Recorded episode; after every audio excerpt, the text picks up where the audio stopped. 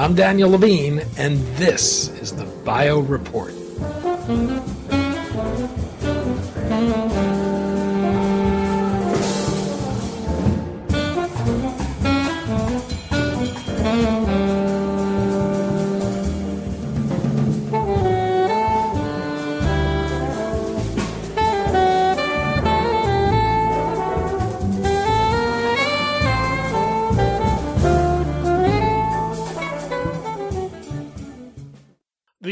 Protein degraders is a promising area of emerging small molecule therapies. Rather than inhibit disease causing proteins, degraders use a natural cellular process to break them down. Origami Therapeutics is using its proprietary drug discovery platform to develop novel protein degraders to target neurodegenerative diseases. The approach allows the company to target proteins that are considered undruggable because they lack an identified binding site. We spoke to Beth Hoffman, founder and CEO of Origami, about its platform for developing degraders, its focus on neurodegenerative diseases, and how it's looking to potential partners to exploit the full potential of its platform technology.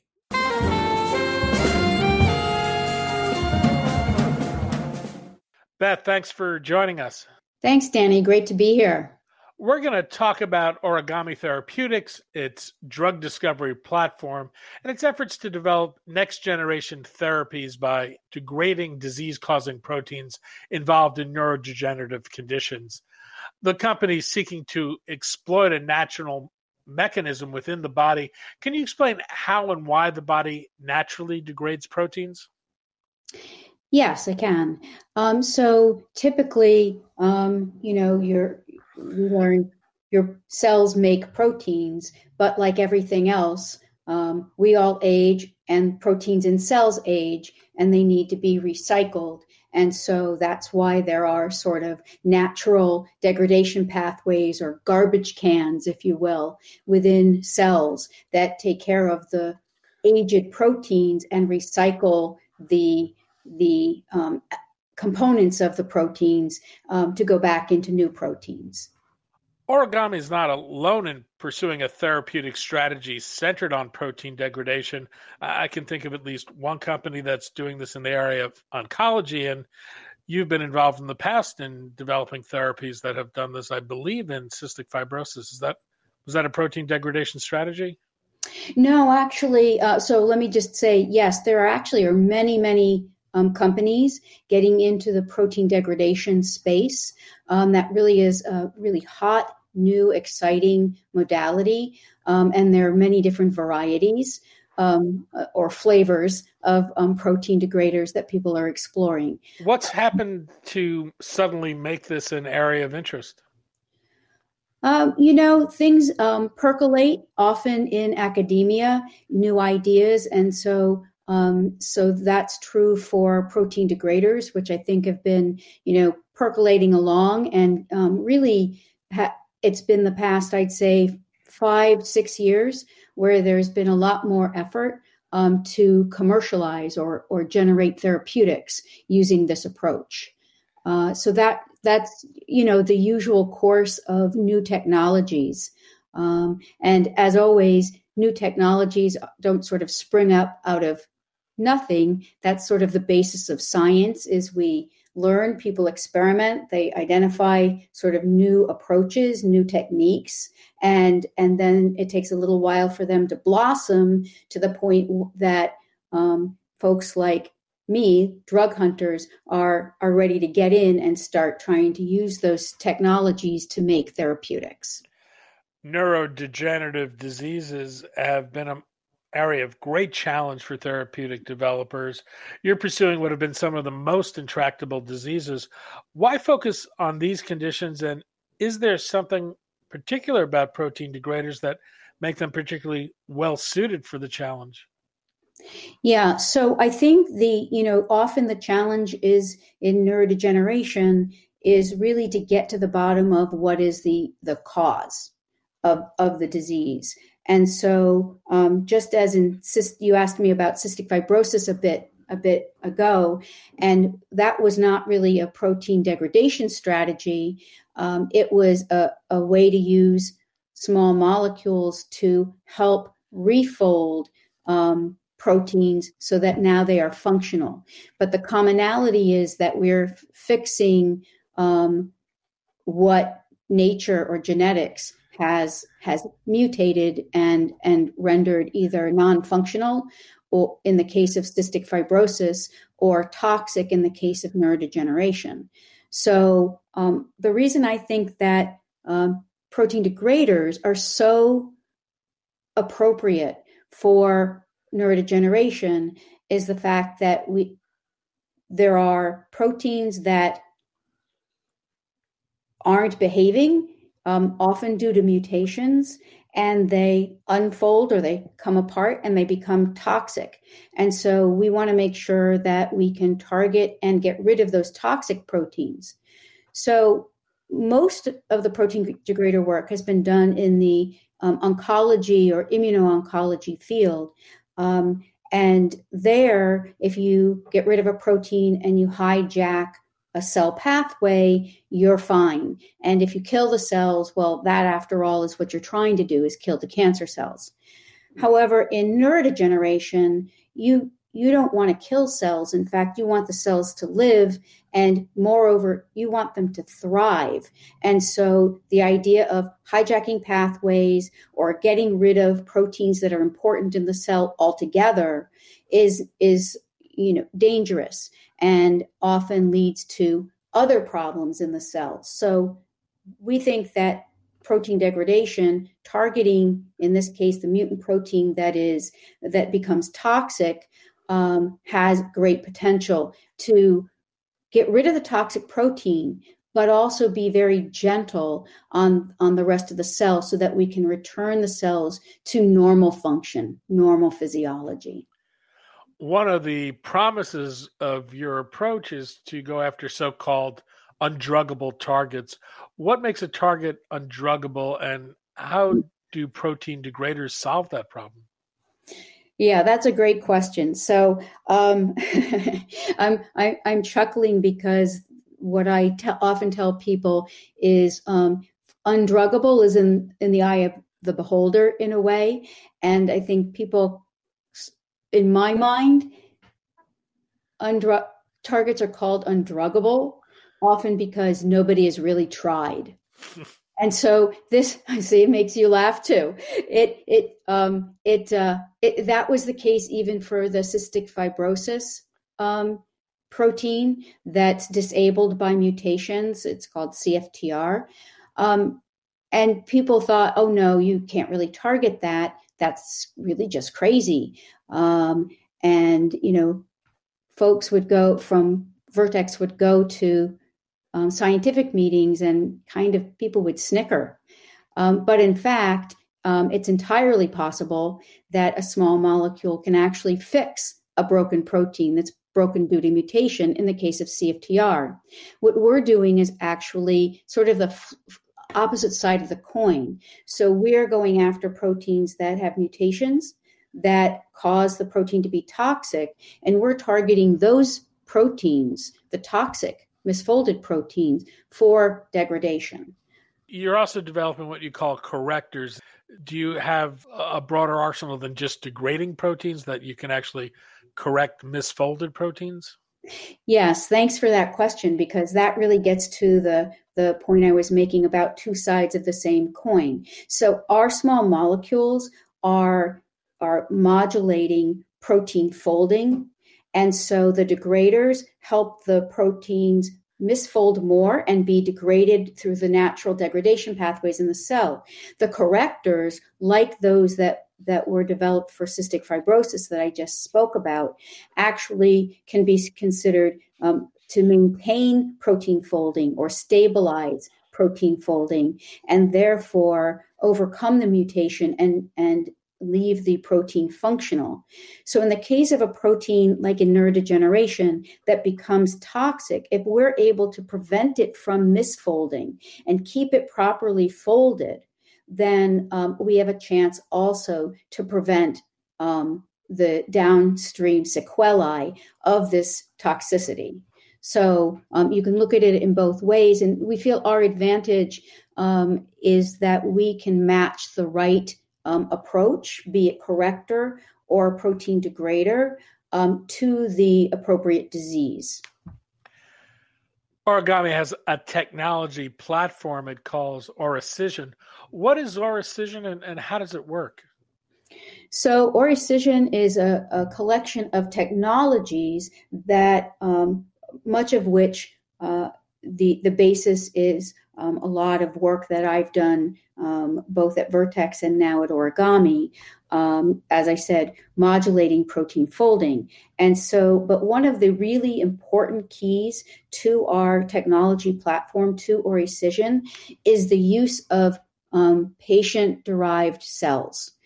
The reason that's important is much of drug discovery has used um, say, mouse or rat models, so rodent models, to model human disease.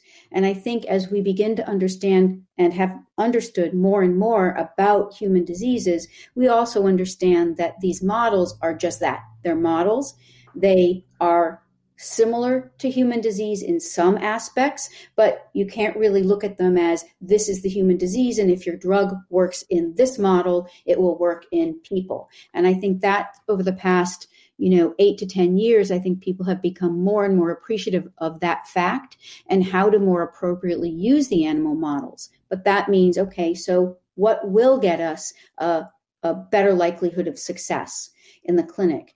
And it turns out that in the case of cystic fibrosis, in the case of a pain um, uh, effort that I've been part of that has um, shown positive clinical success, as well as a number of other efforts, the use of patient derived cells, cells that have the same mutation as patients do, um, actually helps us understand the biology, understand that um, these com- the compound particular compounds we might be looking at are efficacious but also safe and it helps us understand what biomarkers to look at in the clinic. So overall put together that really enhances the likelihood that we will be successful in clinical trials. And so that's really um, you know in addition to our protein folding technologies um, really the one of the mainstays of of our oricision platform we talked about degraders being natural within the body. Are you using a library of these or are you creating your own as you? Yeah, so what's natural within the body are the pathways, the, de- the pathways by which the cells um, destroy proteins that need to be recycled. What we have are small molecule drugs, which are not natural within the body, um, and that we can give orally, and so they can treat the entire disease. Um, oftentimes, if you have, um, you know, something like an antisense oligonucleotide, for instance, you have to give that invasively, and you have to, in the brain, you have to go drill a hole in the brain and go into the brain. Um, in the case of small molecules, and in the case of genetic diseases, oftentimes there is a a organ or a brain region that is particularly sensitive. And oftentimes, then people focus just on that. But really, um, in the case of our, our initial disease, Huntington's disease, and many other um, genetic diseases, the, the genetic mutation affects many, many cells in the body. And so the ability to give an oral drug and treat all the cells gives us the opportunity um, to get in there and, and perhaps even prevent symptoms from ever appearing. You're going after Alzheimer's, ALS, Parkinson's, and frontotemporal dementia. As you mentioned, your, your lead programs in Huntington's disease. For listeners not familiar with Huntington's disease, how does it manifest itself and progress? Yeah, so th- this is, um, you know, all of the neurodegenerative diseases are terrible. I'm sure many of your listeners know um, family, friends um, who have Alzheimer's or Parkinson's disease, frontotemporal dementia, those are much more common. Um, Huntington's disease is uh, monogenic, it's caused by a mutation in a single gene. It strikes basically at the prime of life. The average age of onset is 35 years of age. So that's sort of when your career's taking off and you're having kids. And, um, and it's, it's really just as all of these neurodegenerative diseases are, it's, it's very devastating. But what's also devastating is um, you, you know that a, your parent had it, you have a chance to get it, your kids have a chance to get it. If you're a child of an HD um, patient, then you know in a way you're you're watching what what might be your future. So it's just it's it's very very devastating. It's uh, so Huntington's disease is characterized by three major um, symptom areas. One is um, uh, motoric uh, lack of motoric control. Um, Huntington's disease used to be called Huntington's chorea, so that um, uh, lack of movement control is is what chorea is. Um, but also, uh, equally, um, perhaps more important, are the cognitive or thought processes disruptions, as well as um, uh, behavior, um, uh, behavioral um, issues, problems with controlling behavior, um, those sorts of things. And so, oftentimes, that's that's even more devastating than the movement disorder. What treatment options exist today, and what's the prognosis for patients with the condition?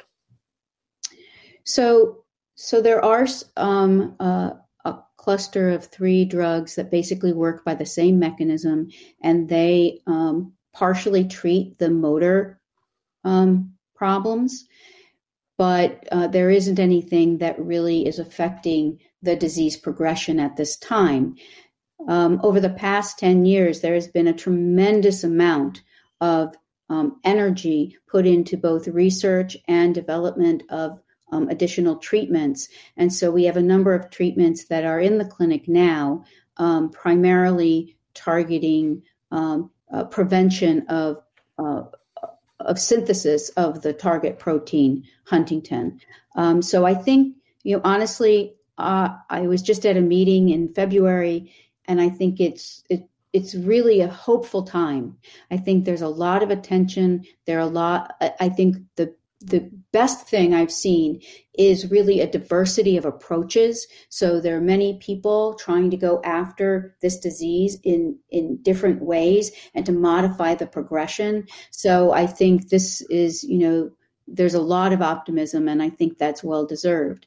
Um, at the moment, there really isn't isn't a lot um, to to help ease the progression. And so much of it is symptomatic, and then and you know just um, uh, supportive care.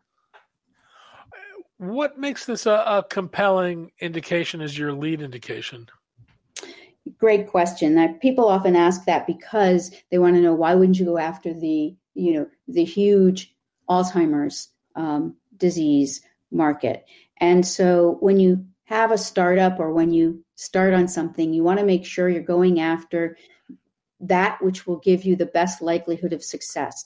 And so in Huntington's disease, because we know what causes the disease and we know what to fix on the preclinical side, and or what do we need a, a, a drug to be able to do, and because we can identify the patients based on their genetics, um, and we know what to measure, and we basically know when to measure it, we have, I think, a winning formula, which is we we know what we need the drug to do, and we can actually test it in the clinic. And those two pieces are critically important. That we often make lots of drugs and put them into the clinic, and they don't always work um, for a variety of reasons. Oftentimes, um, because in neurodegeneration, there's trouble knowing who has the disease or when to treat or exactly what outcomes to measure. And I think that due to an awful lot of hard work from um, a, a, huge number of um, people in the HD field, um, both in academia and in um, and in industry, I think we are in a position where um, Huntington's disease uh, can be can be treated. And so that's really why we chose um, Huntington's disease as a start. It sounds kind of funny to say, but in my mind, Huntington's disease is is really the low hanging fruit in neurodegeneration. Is that because its mechanism is well understood? Well, we know what causes the disease, and so we know that the that we need to get rid of the toxic protein or prevent the protein from becoming toxic. So yes, there's that part, but also because we um, we know how to run the clinical trials and we know who to recruit, and there's a wonderful um, uh, registry of um, unbelievable people who have have um, uh, volunteered to to be part of the registry, um, patients and um, and their uh, unaffected uh, family members, and so we we can execute on the clinical trials as well. Your experimental therapy is ORI 113. What is it and, and how does it work? So ORI 113 is um, it, it's a it's a small molecule protein degrader, and you know we've done some delving into how we think it looks like it works in the cell in a lot in in detail, and it looks like it is um, enhan- basically enhancing recruitment of the mutant huntingtin to one of the um, degradation pathways in the cell called autophagy. Um, and so we think we have a pretty good understanding there of how the drug is working. The upshot is that when we treat human um, Huntington's disease neurons, we we can actually prevent some of the pathologies that you can see in these cells in a dish. So we kind of do a clinical trial in a dish. What is the clinical development path forward? So we're actually still fairly early. So 113 is not yet a drug candidate, meaning um, we still need to optimize some um, properties of the molecule. Um, and we do that, you know, the medicinal chemists help us make lots more compounds that look like 113, and we figure out which ones are the best, meaning they have good efficacy, but they're also safe and they can be given orally and um, and and synthesized easily. And so all of those good properties um, uh, we still need to uh, to build in. Um, I will say things are looking good, and it definitely gets in the brain. And so and so we're doing some in vivo um, characterization as we speak. Um, but uh, but from there, basically, we optimize the compound, and then we need to test for safety and do something called IND enabling studies and uh, talk to the FDA, and um, and then we'll be we'll be able to start um, a, a phase one, phase two clinical trial in patients. So we're estimating at this point that we're about three three and a half years away from getting into the clinic. Your platform has broad application well beyond neurodegeneration is there any plan to exploit that through partnerships or in other ways? Yeah, thank you for asking. So, you know, um, uh, we've had some interest from a number of um, pharma companies um, in the US and, and outside the US. And so, um, really, those conversations are just getting started, but people have certainly been asking about other applications outside, both neurodegenerative diseases, but also diseases outside um, outside of the brain, um, things like diabetes and and and other sorts of diseases. And how is the the company financed, and, and how far will existing funding take you? Yeah, so thus far um, we've been bootstrapped, which is another word to say, another way of saying um, self-funded uh, my co-founder Leslie Schultz and I. And so um, uh, I was just com- just basically completed um, being part of the winter batch of Y Combinator, and so there, that's sort of an accelerator that helps you um, learn, you know, how to raise money and and um, and those sorts of things. And so we're currently um, raising raising our seed fund. Um, but I think uh, we've had good response, so that's very very encouraging. And um, and YC, of course, uh, Y Combinator makes an investment too. So uh, we think we're we're pretty good, um, at least for for this year. Beth Hoffman, founder, president, and CEO of Origami Therapeutics. Beth, thanks so much for your time today. Thanks so much, Danny. Great to be here.